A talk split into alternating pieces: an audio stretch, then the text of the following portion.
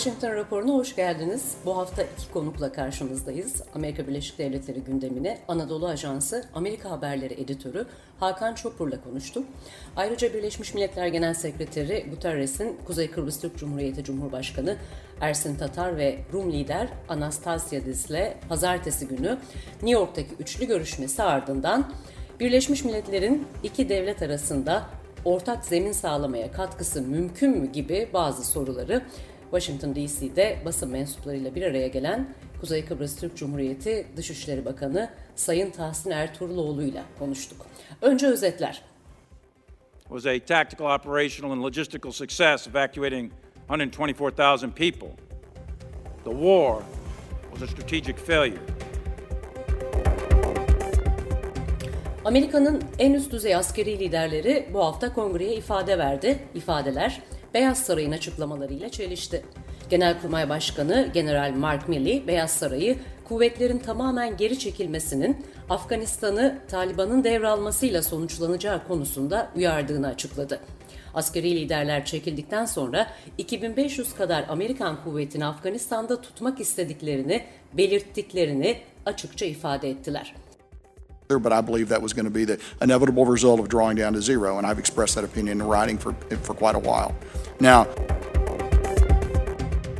Beyaz Saray ise 2500 askerin kalması durumunda Taliban'la savaşın kaçınılmaz olacağını duyurarak değerlendirmede bunun dikkate alındığını ifade etmiş oldu. Başkent Washington'da Biden yönetiminin bölgede terörle mücadelede benimsediği ufuk ötesi anlamına gelen Over the Horizon yaklaşımının sivil zayiata yol açacağına dair endişeler de dile getiriliyor. Pentagon, Perşembe günü yaptığı açıklamada Afganistan'daki terör gruplarına yönelik saldırıların 2001'deki 11 Eylül saldırılarından birkaç gün sonra kongrenin yetkilendirdiği savaş yetkileri yasası uyarınca gerçekleştirilebileceğini söyledi. Amerika Birleşik Devletleri Temsilciler Meclisi ve Senatosu hükümetin 3 Aralık'a kadar finanse edilmesini sağlayacak bütçe kararını onayladı bu hafta. Başkan Biden'ın imzaladığı yasa Afgan mültecilerin yeniden yerleşimi için de finansman sağlıyor. Kaynakların Reuters'e verdiği bilgiye göre ise tahliye edilen Afganlara ev sahipliği yapan Amerikan askeri üslerinde yüzlerce kişi Amerika'ya yeniden yerleştirme hizmetlerini almadan önce ayrılmayı seçti. Buna göre bağımsız şekilde buralardan ayrılan Afganlıların sayısı 700'ü aşıyor. Ürdün'ün Devlet Hava Yolu şirketi 10 yıl içinde ilk kez Suriye'ye uçuşlara devam edeceğini duyurdu. Amerikan Dışişleri diplomatik ilişkisi olmayan Suriye ile ilgili Ürdün'ün bu kararını memnuniyetle karşıladığını açıkladı. Suriye ile ilişkilerde statünün değişmediğini de ekledi. Washington Post gazetecisi Cemal Kaşıkçı öldürülmesinin 3. yıl dönümü arifesinde anıldı. Amerikan Kongresi önündeki anmaya Kaşıkçı'nın nişanlısı Hatice Cengiz de katıldı. Hatice Cengiz, Suudi Büyükelçiliği dışında bir gösteriye katıldı ve Amerika Birleşik Devletleri Kongresi yakınındaki anma töreninde Kaşıkçı'nın arkadaşlarına ve basına hitap etti. Cengiz, Biden'ın ulusal güvenlik danışmanı Jack Sullivan'ın yıl dönümünden hemen önceki günlerde Amerikan istihbaratının öldürme emrini verdiğini söylediği Suudi Veliaht Prensi Muhammed Bin Salman'la bir araya gelmesinden duyduğu üzüntüyü dile getirdi. Just this week, on the eve of the anniversary of Jamal's assassination, a top Biden official traveled to Saudi Arabia to meet with MBS personally. Is this what the accountability that Biden promised looks like? İlaç şirketi Merck, deneysel COVID-19 hapının koronavirüs bulaşmış kişilerde hastaneye yatışları ve ölümleri yarı yarıya azalttığını duyurdu. Şirket yakında Amerika ve dünyadaki sağlık yetkililerinden acil kullanıma izin vermelerini isteyecek. Bu tarz ilk hap olan ilaca ilişkin araştırma henüz bilimsel dergilerce onaylanıp yayınlanmadı. Merck hisseleri ise yükselişe geçti. Bu hafta Amerika Birleşik Devletleri'nin en üst düzey askeri liderleri Amerikan Kongresi'ne ifade verdi. Ağırlıklı olarak bu konuyu ve bu hafta yaşanan bazı diğer gelişmeleri Anadolu Ajansı Amerika Haberleri Editörü Hakan Çopur'la konuşacağız. Hoş geldiniz. Hoş bulduk, merhabalar. Evet, DC'nin nabzını tutuyorsunuz. Bu hafta en ağırlıklı konu kongre ifadesiydi. Özellikle Irak Savaşı dönemi, General Petraeus'un 2007'de yaşananlara dair 2010'daki ifadeleri ardından bu haftaki kongre çok vurgulandı. Kongre ifadesi askeri liderlerin. Nasıl yorumluyorsunuz? Tabii şunu ifade etmek gerekiyor. ABD'nin Afganistan'dan çekilme süreci bir süredir aslında Washington'daki en önemli dış politika başlığı. Ee, özellikle tabii daha sıcakken biz her gün Afganistan'la yatıp Afganistan'la kalkıyorduk. Şu anda tabii bu gerimiz çekilme süreci tamamlanmış durumda. Fakat kongrede bu hafta sizin de belirttiğiniz gibi hem senatoda hem de temsiller meclisinde yapılan bu oturumlarda ortaya çıkan tablo aslında Amerikan dış politika yapım sürecine ilişkin de enteresan bir durumu ortaya çıkardı. Hani biz daha önce ABD'nin işte Irak işgaliyle ilgili de farklı ülkelerle ilgili böyle dış politika kararlı süreçlerine ilişkin pek çok ne diyelim çatışma durumunu, pek çok tenakuzu gördük. Fakat Afganistan bağlamında ortaya çıkan tablo aslında bizi Beyaz Saray içerisinde bu Afganistan sürecinin nasıl yönetildiğini veya yönetilemediğini ortaya koydu. Şimdi önce Senato'da ardından da Temsilciler Meclisi'nde ABD Savunma Bakanı Lloyd Austin, Genelkurmay Başkanı e, Mark Milley ve e, CENTCOM Komutanı General McKenzie e, kongre üyelerinin karşısına çıktılar.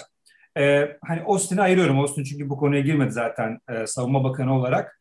E, fakat iki asker yani ABD'nin Afganistan'dan çekilme sürecini yöneten en önemli iki isim çok net bir şekilde şunu söylediler. Biz zamanında Başkan Biden'a, Biden yönetimine daha doğrusu işte Afganistan'da 2500 civarında asker bırakılması iyi olur. Çünkü biz bir anda asker sayımızı sıfıra indirirsek hem oradaki Afgan e, güvenlik güçleri bir anda çöker, ardından da Afgan yönetimi çöker. Dolayısıyla biz buna hazırlıklı değiliz. Orada 2500 civarında asker kalsa iyi olur şeklinde e, bir tavsiyemizi, e, önerimizi yaptık. Fakat bu e, Beyaz Saray'da kabul görmedi diye net bir şekilde hem bunu Senato'da hem de temsilciler meclisinde dile getir. Şimdi tabii bu aslında şu, şu anlamda Biden'ı yalanlayan bir durum oldu. Zaten o yüzden bu kadar kavga çıktı. Biden hatırlayacaksınız geçen ay ABC televizyonda Papadopoulos'a bir röportaj vermişti ve orada şunu söylemişti. Kendisine sorulan bir soru üzerine hani askerler bana Afganistan'da bir miktar işte 2500 civarında asker bırakılması gerektiği yönünde bir tavsiyede bulunmadılar diye ısrarlı bir şekilde bunu söylemişti. E şimdi kongrede çıkan ortaya çıkan tabloya baktığımız zaman net bir şekilde Pentagon Beyaz Sarayı başkanı yalanlıyor. Şimdi böyle bir tablo ortaya çıktı. Hemen Sonra Beyaz Saray'a dönersek, e, Pisarkin'in evet. dün yaptığı açıklamaya, e, bugün itibariyle Cuma günü kaydediyoruz bu yayını, onu da ekleyelim. Burada bir seçim yapıldığı görülüyor. Yani Afganistan'da bu askerleri bırakırsak Taliban'la savaş kaçınılmaz olacaktı. Dolayısıyla Taliban'ın ağırlık kazanacağı sonucu bilinerek ve göze alınarak e, asker bırakmama kararı alındığı görünüyor. Bu açıklamaya nasıl bakıyorsunuz? Aslında burada iki şeyi birbiriyle ilişkili ama iki şey var. Bunları bir ayırmak lazım. Bir, hani bizim o fokuslanabileceğimiz ilk konu şu.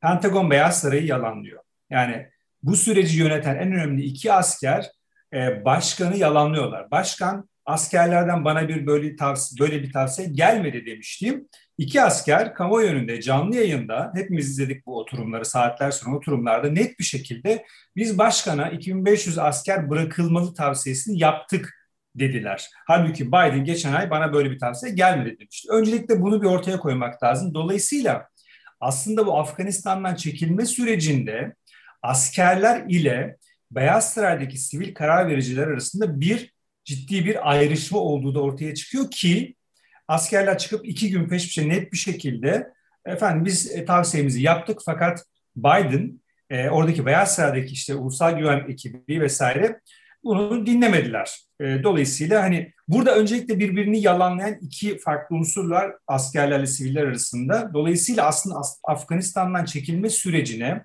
Pentagon'un farklı baktığını e, Beyaz Saray'daki sivil ekibin işte buna e, yani Jack Sullivan'ı da katabilirsiniz. Özellikle mesela Dışişleri Bakanı Blinken'ın yıllardan beri Afganistan'dan full çekilmeyi savunan bir isim olduğunu da biliyoruz.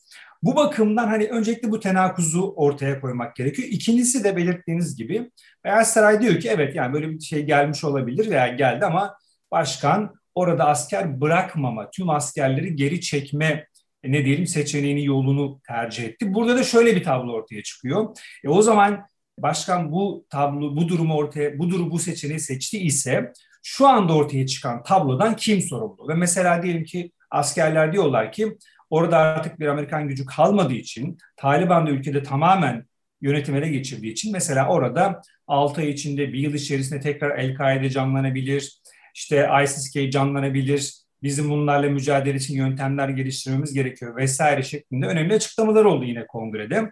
Dolayısıyla o zaman bugünden başlayarak e, Afganistan'dan tam çekilmeyi savunan ve daha doğrusu bu yönde karar veren Biden'ın ortaya çıkacak olan tablodan da sorumlu olması gerekecektir. Amerikan kamuoyu sadece cumhuriyetçiler değil Amerikan medyası da bu noktada Biden'ı ve Biden yönetimini sorumlu tutacaktır diye düşünüyorum. Bu da ikinci başlık olarak ifade etmiş olayım. Evet, Afganistan'la alakalı e, burada askerin uyarısının zamanlamasıyla ilgili de bir diğer tartışma var. Yani e, bunu bu uyarıyı yaptıklarında gelen istihbaratlara göre Taliban'ın hangi aşamada olduğu ve askerler kalsın dendiğinde artık Taliban'ın ilerleme kat ettiğinden dolayı bu çatışmanın kaçınılmaz olacağı gibi de bir diğer bakış açısı var. Siz de belirttiniz 6 ay içerisinde Afganistan'da hem El-Kaide hem DAEŞ'in güçlenebileceği ile ilgili açıklamalar da yaptı askeri liderler ve bununla alakalı uzun süredir de çekilmeden sonra ufuk ötesi buradaki ifadeyle over the horizon dedikleri bir yaklaşımla mücadeleyi ortaya koyuyorlar. Zaten bu çekilme döneminde bir sivil zayiat yaşandı. Asker kayıpları da yaşandı ki Amerikan askerleri açısından. Bununla ilgili de askeri çevrelerde bir takım DC'deki e, bununla alakalı çalışma yürüten savunma alanındaki uzmanlara baktığımız zaman bu tip bir mücadele yönteminin daha fazla sivil zayiata yol açabileceğine dair endişelerin dile geldiğini görüyoruz. Nasıl bir süreç öngörüyorsunuz? Bu şekilde bir mücadelenin karada hiçbir şekilde ve yakında hiç e, üs yok. Nasıl yürüyeceğini ve bunun nasıl bir e, önümüzdeki sürece kaos ve Amerikan siyaseti açısından da içeride tartışmalara yol açabileceğini nasıl değerlendirirsiniz? Önce bir cümle sorunuzun başlangıcı ile ilgili bir şey eklemek isterim. Şimdi Amerikan e, askerlerinin yani 20 yıldır Afganistan'da olan Amerikan e, askeri unsurlarının ya da karar vericilerin bu işte 2500 asker kalsa iyi olur şeklindeki öneriyi ne zaman yaptıkları veya bunun zamanlamasına ilişkin tartışmaya kesinlikle katılıyorum. Ama zaten şunu mesele bence şöyle bakmak lazım. Yani Amerika e, yeni oraya girmiş bir güç değil ki. 20 yıl önce Afganistan'ı işgal etmiş, 20 yıldır 2 trilyon dolar harcamış. Afganistan'ın hemen her yerinde bir şekilde binlerce askerinin e, botunun izi var. E, onun dışında Afgan yönetimiyle çalışmış, Afgan güvenlik güçleriyle çalışmış ve sonra günün bir, birinde tabi bu geri çekilme süreci aslında yeni bir mevzu değil. Obama'dan itibaren e, aslında Amerikan kamuoyu gündeminde olan bir konu. Trump döneminde de imzalar atılmış. Siz aslında Afganistan'dan çekilme sürecinin olacağını bir, yani en kötü ihtimalle bir buçuk yıl önceden biliyorsunuz. Fakat bu sürenin içerisinde hani bu çekilmeyi biz nasıl yaparsak hangi insanlar ortaya çıkar noktasında bir kere Amerikan istihbaratının çok net bir şekilde bence hani doğru bir şekilde bu süreci e, algılayıp aktaramadığını düşünüyorum. Ya da aktardıysa Beyaz Saray'ın ya da Washington'daki karar vericilerin bu süreci doğru yorumlayamadığını e, açıkçası düşünüyorum. Hani diğer türlü komple teorisine girer. Yani Amerika aslında her şeyi bilerek yapıyor. Zaten çekilme de son derece planlı. Zaten Taliban'a bırakmak istiyorlardı diye. Oradan o kapıyı açmak istemiyorum. Yani öyle olabilir. Belki zaman bize onu da gösterebilir. Taliban'a ama... bırakmak istenmese bile e, Taliban'ın geleceğini bile bile bu seçimi yapmak Tabii, anlamında söylemiştim. Aynen, Diğeri de olabilir çünkü zayıf ve kaotik yönetimlerin esasında egemen olacağı bir strateji ile ilerlediği Amerika'nın da öngörülüyor. Bilmiyorum katılır mısınız? Ve hatta bu kaosun bir sonraki resimde Amerika'nın yeniden egemen olabileceği orada veya başka bir stratejiye dönebileceği bir şeyi de getirebileceğini söyleyenler var. Şimdi aslında tam da evet tam da bu tartışma bu hani farklı görüşler ortasında şunu sormak lazım. Amerika bugün Afganistan'da kalsa eline ne geçerdi? Yani bu bence Washington'da çok haklı bir soru. Sonuçta siz her gün Afganistan için ciddi, ciddi şekilde para harcıyorsunuz ve kazanımınızın ne olduğunu Amerikan halkına anlatamıyorsunuz. Biden'ın seçimdeki en önemli vaatlerinden, en önemli dış politika vaatlerinden bir tanesiydi. Afganistan'dan çekilme süreci. Yani Amerikan halkının zaten satın aldığı bir şey değil artık Afganistan. Amerika belki orta vadede Çin'le bölgedeki rekabeti, Rusya ile rekabeti noktasında Afganistan'ı nereye koyabilir diye soruyu böyle sorup o anlamda çekilmenin zamanlaması doğru muydu değil miydi diye düşünebilirsiniz. Ama şunu çok net söyleyeyim. 6 ay sonra Amerikan Amerikan güçleri ya işte Afganistan'da e, Taliban egemenliğinde tekrar e, El-Kaide ve ISIS-K yükselişe geçti. Bunlar Amerikan çıkarlarını tehdit ediyor deyip bir yolunu bulup tekrar oraya bir şekilde müdahale etmeye de çalışabilir. Yani bunu da Taliban'ın çok hani engelleyebileceğini çok herhalde düşünmemek lazım. Ama şunu görmek lazım. Yani Amerika aslında bu son e, bir iki aydaki adımlarıyla hem Kuat toplantıları hem AUKUS'un e, işte Avustralya ve İngiltere ile yapmış olduğu yeni ittifak bağlamında baktığınız zaman Amerika aslında gözünü Orta Doğu'dan ya da Afganistan karasından daha çok Hint Pasifik bölgesine kaydırmış durumda. Oradaki e, denklemin ağırlık merkezinin orada olmasının Orta Doğu'da ya da Afganistan karasında olmasından daha önemli olduğunu düşünüyor. ABD yönetimi orta vadede. Bu bakımdan Afganistan'da bugün askeri varlığının olup olmamasının bu makro strateji makro strateji içerisinde çok da büyük bir önemi olmadığını düşünüyorum. Dediğim gibi hani orada 5 yıl daha kalma kalmasıyla kalmaması arasında ABD'nin Çin'le rekabeti noktasında çok büyük bir fark yok. Ama hani uzun derin bir konu. Evet. O zaman son iki husus daha vardı. Onları atlama ihtiyacı duyuyorum bu durumda. Ee, bunu böyle kapatmış olalım. Şuraya bağlayalım. Çünkü siz de sözü oraya getirdiniz. Hem Hint-Pasifik açısından hem Orta Doğu'daki stratejiye bunun yansıması açısından. Hemen Kaşıkçı ile alakalı amma 3. yıl dönümü arifesinde gerçekleşecek. Bununla alakalı Amerika'nın son dönemde hem Birleşik Arap Emirlikleri hem Suudi Arabistan'la ilişkilerine baktığımız zaman Trump döneminde de e, Kaşıkçı cinayetine rağmen e, Trump'ın e, Prens'le Suudi Arabistan'la ekonomik gerekçelerle yakın olduğunu sürekli izah ettiğini ve bunu makul olarak anlattığını görüyoruz. Şu şu şu sebeplerden böyle diye açıkça söylüyordu. Şimdi Biden yönetimi buralara bir mesafe koymuş gibi sizin de söylediğiniz gerekçeler e, ve stratejinin ağırlıklı olarak başka yere kaymasından da olabilir bu. Ancak bu mesafe tutumunun bir taraftan da Türkiye ile bu ülkeleri daha iyi ilişkilere yönelttiği yorumu da var. E, orayı da çok kısa toparlarsanız hem e, Kaşıkçı'nın ölümünün 3. yıl dönümü e, hasebiyle buraya da bir noktaya ulaştıralım. Öncelikle tabii yani tekrar Allah'tan rahmet diliyoruz. Değerli bir isimdi. Şimdi tabii Kaşıkçı'nın, Kaşıkçı cinayetinin 3. yıl dönümünde Washington'da tabii ilk iki yıldaki kadar yüksek bir heyecan e, ortaya çıkmayabilir. Fakat e, yine de hem Washington Post gazetesinin hem burada farklı... Çünkü artık Trump yok diyebilir miyiz? Bu kadar yüksek ses çıkmaz çünkü artık Trump yok. Evet, evet, aynen. Burada tabii bir takım anma etkinlikleri olacak. Bu bakımdan Suudi yönetimine yönelik bir takım eleştiriler ya da Kaşıkçı cinayetinin ardından bu cinayete karışan isimlerin e, aslında cezalandırılmadığına ilişkin bir takım açıklamalar yapılacaktır. Bunları takip edeceğiz. E, fakat şunu belirtmek gerekiyor. O günkü koşullarda yani ABD ile Suudi Arabistan arasında gerçekten çok yakın ilişkilerin olduğu bir dönemde bu cinayet ortaya çıktı. Ve aslında ABD ile hem Suudi Arabistan'ın hem de ABD ile bölge ilişkilerinin test edildiği bir konu başlığı oldu Cemal Kaşıkçı ama şu anda bir yönetim değişti, demokrat bir yönetim var zaten Suudi Arabistan konusuna daha e, ne diyelim daha e, mesafeli, daha e, orta düzeyde bakan e, bir yönetim var. Hatta şunu söyleyelim, ABD Savunma Bakanı Austin'in Suudi Arabistan'a yapacağı bir ziyareti Suudilerin istememesi nedeniyle ertelediğini de biliyoruz birkaç hafta önce. Dolayısıyla ABD ile Suudi Arabistan arasında son dönemde birazcık daha hani Trump dönemine kıyasla biraz soğuyan ya da belki normalleşen de diyebilirsiniz kimisine göre e, nötrleşen bir ilişki var.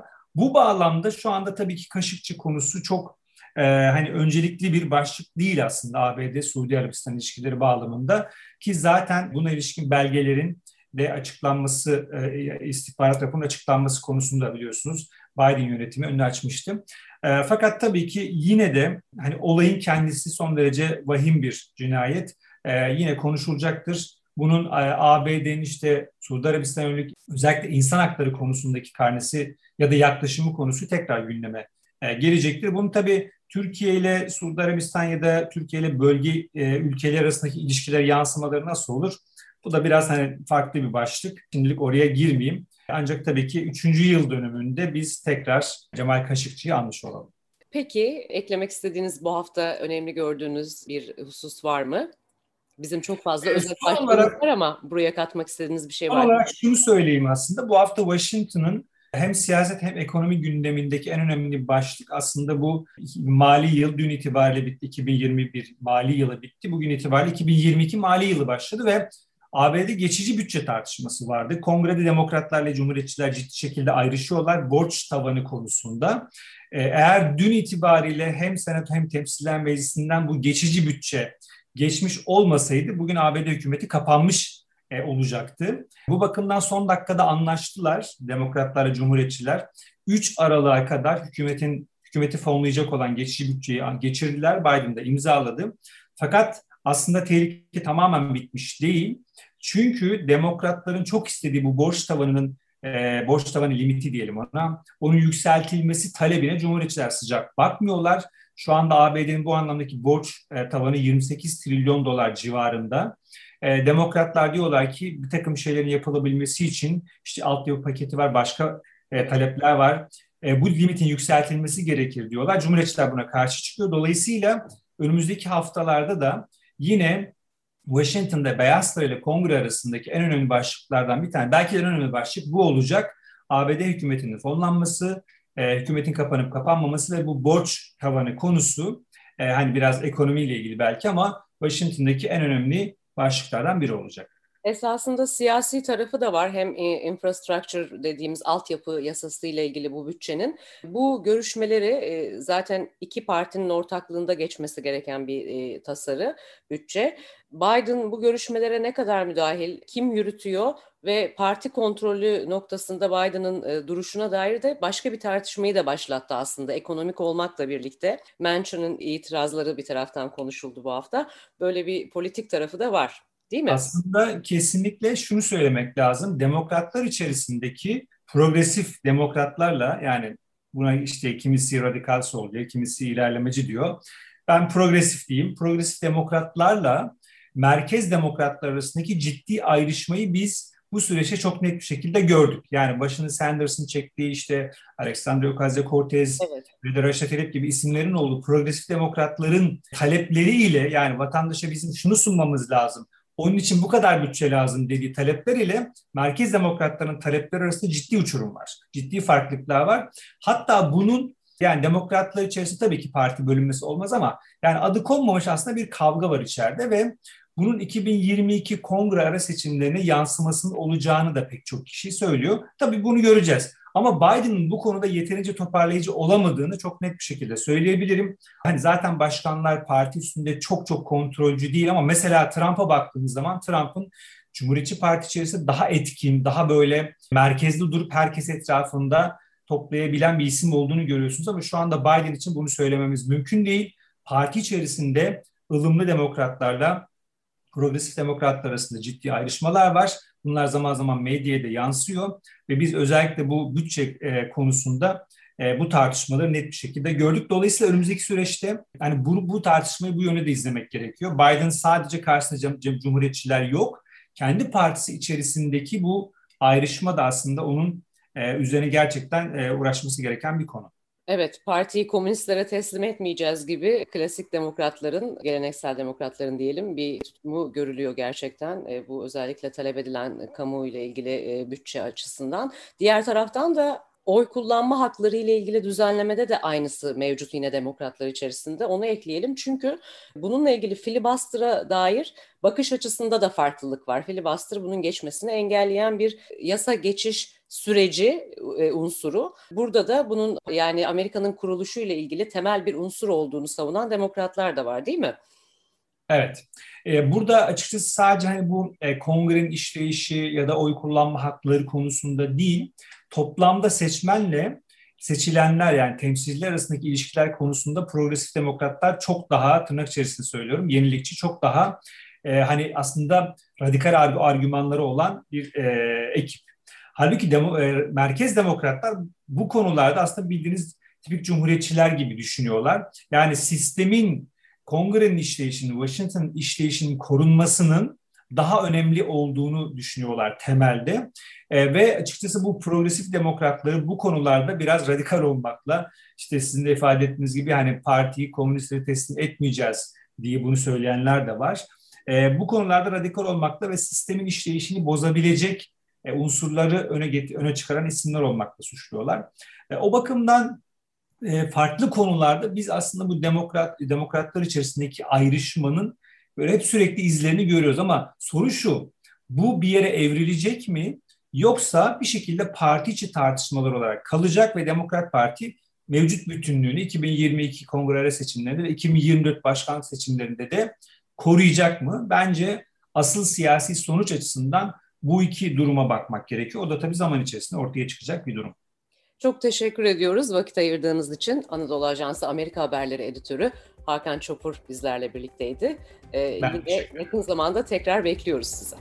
Ben teşekkür ederim. İyi yayınlar diliyorum. Saygılar, teşekkürler. Ve Birleşmiş Milletler Genel Sekreteri Guterres'in Kuzey Kıbrıs Türk Cumhuriyeti Cumhurbaşkanı Ersin Tatar ve Rum lider Anastasiadis ile üçlü görüşmesinin ardından hafta boyunca Birleşmiş Milletler'den bir açıklama gelmedi. BM'nin iki devlet arasında olası ortak zemin sağlamaya katkısı mümkün mü? Kıbrıslı Türk gençlerin çözüme bakışı, Birleşmiş Milletler'in Maraş düzenlemesi ve Türk tarafının Maraş'ta son adımları, yeni dönemde Kuzey'in artık topluluk değil devlet olarak masaya oturma şartı ve mülkiyet düzenlemelerini Washington DC'de basın mensuplarıyla bir araya gelen Kuzey Kıbrıs Türk Cumhuriyeti Dışişleri Bakanı Sayın Tahsin Ertuğruloğlu ile konuştu. Washington raporunda bu hafta Kuzey Kıbrıs Türk Cumhuriyeti Dışişleri Bakanı Sayın Tahsin Ertuğruloğlu bizlerle birlikte. Ee, Washington DC'de buluştuk sizinle. Bu hafta önemli bir haftaydı. Her sene Birleşmiş Milletler'de esasında Genel Sekreter Genel Kurul döneminde Kıbrıs'la görüşme yapıyor, Kuzey Kıbrıs'la. Ee, bu sefer de bir üçlü görüşme oldu. Ancak tabii ki Anastasiadis her zamanki gibi olumlu mesajlar vermedi. Görüşmelerin sürmeyeceğini açıkladı ortak bir çerçeve, bir zemin bulunamıyor. Bu sefer farklı olabilir mi? Guterres'in biraz pozitif konuşmaları var. Bir takım ilerleme umut ettiğini söyledi ve yeni yollar bulunabileceğine inanıyoruz dedi. İki devletli çözümü reddederken Güney ve Yunanistan nasıl olabilir bu yeni yollar? Evet, tabii genel sekreterin iyimser bir tablo çizmeye çalışmasını anlayışla karşılıyorum ama kendisine katılıyor muyum diye sorarsanız katılmıyorum ben ortak zeminin olmadığını, e, olmayacağını nedenleriyle ortaya koyan e, birisiyim. E, Rum tarafının Kıbrıs Cumhuriyeti hükümeti diye muamele gördüğü sürece ve bu tanınmışlığıyla bizlerin aleyhine e, politikalarını, girişimlerini uygulayabildiği sürece, ambargolara tabi tuttuğu sürece, bizi izolasyon tedbirlerine tabi tuttuğu sürece ve Kıbrıs konusunu 1974'te başlamış sözde Türk istilası ve devam eden işgali diye gördüğü sürece e, herhangi bir şekilde e, uzlaşıyla netlenebilecek bir müzakere sürecinin gündeme gelmesi söz konusu değil. Bu yaklaşımla 60 yıl boşa, boşuna harcandı. 60 yıla yakın zaman Kıbrıs konusunda müzakereler gerçekleşti. BM şemsiyesi altında toplumlar arası görüşmeler diye nitelenen müzakereler gerçekleşti. Ve en ufak bir başarı şansı olmayan müzakereler gerçekleşti. Biz de en nihayet 2017'de Kram Montana İsviçre'de gerçekleşen toplantı sonrasında ki orada da Rum tarafı hakimiyetçi zihniyetini devam ettirip sıfır asker, sıfır garanti politikasıyla ısrar ederek e, sürecin çökmesine sebep oldu. O günden itibaren bizim politikamızda aynı şeyleri tekrarlayarak farklı netice beklenemeyeceği noktasından hareketle Kıbrıs konusunda yeni bir sayfa açılması gerekir. Ve bu Radikal yeni, bir yenilik mi? Bu nasıl bir yenilik? Bu yenilik çok basit. Ee, var olan gerçeklerin net bir şekilde uluslararası platforma taşınmasıdır. O da nedir? Kıbrıs Türk'ü adada egemen bir halktır. Egemen bir halk olarak devlet sahibi bir halktır. Devletinin de uluslararası platformda Rum devletiyle eşit statüde olması gerekir. Açtığımız yeni sayfa bu. Bu, bu sayfayla zaten 60 yıllık e, aynı tez değil mi? Bu, bu yeni yok, mi? Bu yeni. Yani e, toplumlar arası görüşmeler sürecine katılırken toplumlar arası görüşmeler diye nitelendirilen müzakerede devletler görüşüyor diye bir iddia ortaya atılmıyordu. Toplumlar arası görüşmeler ve toplum liderleri görüşüyordu. Bu yaklaşımla hiçbir yere gidilemeyeceği gerçeğinden hareketle ve Kıbrıs meselesinin bir statü meselesi olduğu gerçeğinden hareketle Rumların devlet statüsüyle bizim de toplum statüsüyle müzakerelere devam etmemizin artık söz konusu olmadığı Mevcut temeline statükodan kim zarar görüyor? biz görüyoruz. Çünkü ambargolara tabi tutulan biziz. Ama zarar görüyoruz diye kırmızı çizgilerimizden vazgeçme, olmaz, ol- olmazsa ol- olmazlarımızdan vazgeçme ve Rum devlet biz toplum statülerini kabullenme diye bir olasılığımız da söz konusu değil. Çok kısa Kuzey Kıbrıs halkı e, ekonomik olarak, ticari olarak, turizm açısından pek çok mağduriyet yaşıyor ve benim de ziyaretlerimde ne kadar fedakarlık yaptıklarını görüyoruz. Özellikle kendilerini güneyle kıyasladıklarında buna rağmen iki devletli çözüm konusunda bir ısrar var. Nüfusa da baktığımız zaman bu bilinç özellikle orta yaş ve üzerinde daha fazla gençlerde de var. Bu tarih bilincini e, 60'lara dönerek cevaplarsanız diri tutmak için nasıl bir çaba var yoksa bu doğal gelişen bir süreç mi? Neler olduğunu genç nesil nasıl biliyor ve bütün bu negatif etkilere rağmen e, bu duruşu sergiliyorlar. Şimdi 74 sonrası dönemde yani Mutlu Barış Harekatı'ndan sonra Kıbrıs Türk'ü güvenliğine, özgürlüğüne kavuştuktan sonraki dönemde maalesef gençlerimizi eğitme süreçlerinde gençlere düşmanlık, kin, nefret aşılamayalım e, noktasından hareketle bu defa diğer ekstreme gidildi. Neredeyse hiçbir şey öğretilmedi. Ve yıllarca yaşanan e, süreçlerden nerelerden yola çıkıldığı, neler yaşandığı ve bugünlere nasıl gelindiği, ödenen bedeller neydi? Bunlar fazla gençlerle gençleriyle paylaşılmadığı için gençlerimiz e, büyük ölçüde e, çok masumane bir şekilde İki devletli çözüme yüzde yüz bağlılık göstermeyen bir kesim var, Var. mı? Kurtulalım Var. bu yaptırımlardan. var. Karşı taraf ise tam tersi politikalarla kin, nefret ve düşmanlık aşılayarak gençlerini yetiştirdi. Özellikle 2003 yılından itibaren sınır geçişleri gündeme gelince ve bizim insanlarımız özellikle gençlerimiz Güney Kıbrıs'a geçmeye başlayınca orada gördükleri düşmanlığı, saldırganlığı, hakaretleri gördükçe bir uyanış Sağlanan imkanları da görmüş oldular ama bu süreçte ekonomik olarak. Tamam ama o imkanların hangi gerekçelerle sağlandığını da öğrendiler. Yani Rumların Kıbrıs Türk'üne yönelik olumlu addedilebilecek politikalarının hangi gerekçelerle uygulanmakta olduğunu bilerek bunları yaşıyorlar. Rum tarafına güven duymadan o sağlanan avantajları kullanma adına kullanıyorlar ama bunun neticesinde mesela kimlik ve pasport alımı gibi vizesiz seyahat edebilmek için gidip Rum tarafından kimlik pasport alıyor. Schengen'e İnsanlarımız. dahi olabilmek için. Olabilmek için. Ama bu kişisel kolaylık adına e, yapılan bir işlem. Alt bilinçte her zaman aslında Ama itirazları o var. Rum, ben Türk bilinci var. E, ve e, tabii bu ezici bir çoğunluğun bilinci. Bir de marjinal kesimler var ki tam tersine inanıyor.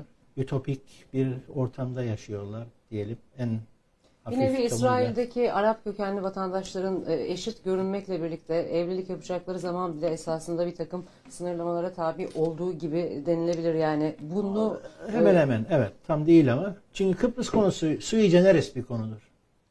Yani Kıbrıs konusuna benzer tamam tamam tam tamına örtüşen bir sorun yok. Elbette şunu demek istiyorum. Hani birleşme olsa ve bu azınlığın bu şüphe içerisinde olanlar, bütün bu yaptırımlar ve çektiğimiz bu şeydense biz kendi haklarımızı e, daha bireysel düşünenler açısından baktığımızda böyle bir örnek var diğer tarafta. Tamam. Yani vatandaşlıkları verilmiş bir kesim var ama hiçbir zaman eşit olamıyorlar Aynen, gibi. aynen. E, böyle bir e, risk de var tabii. Papazın beyanatı var.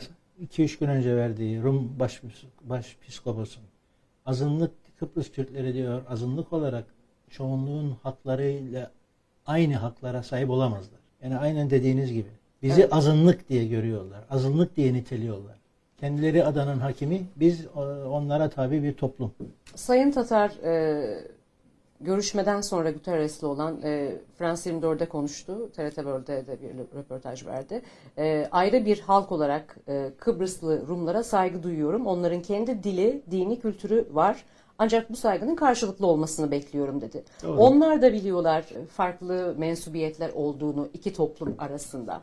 Ancak neden bu kadar zor e, sorusunu sorduğumuzda Yunanistan-Türkiye sorunu, sularla ilgili diğer sorunlar ve Akdeniz'in eşsiz önemi geliyor. Hem güvenlik açısından hem kıta sahanlığı, e, Orta Doğu'ya yakın oluşu, stratejik olarak bir takım başka şeyler. Ancak deniz hukuku tartışmaları açısından büyük bir açmaz da var gibi. Nedir bu en büyük açmaz bu mevcut statükoda önümüze çıkan? Yine statü meselesi. Kıbrıs konusunu hangi açıdan değerlendirirseniz değerlendirin.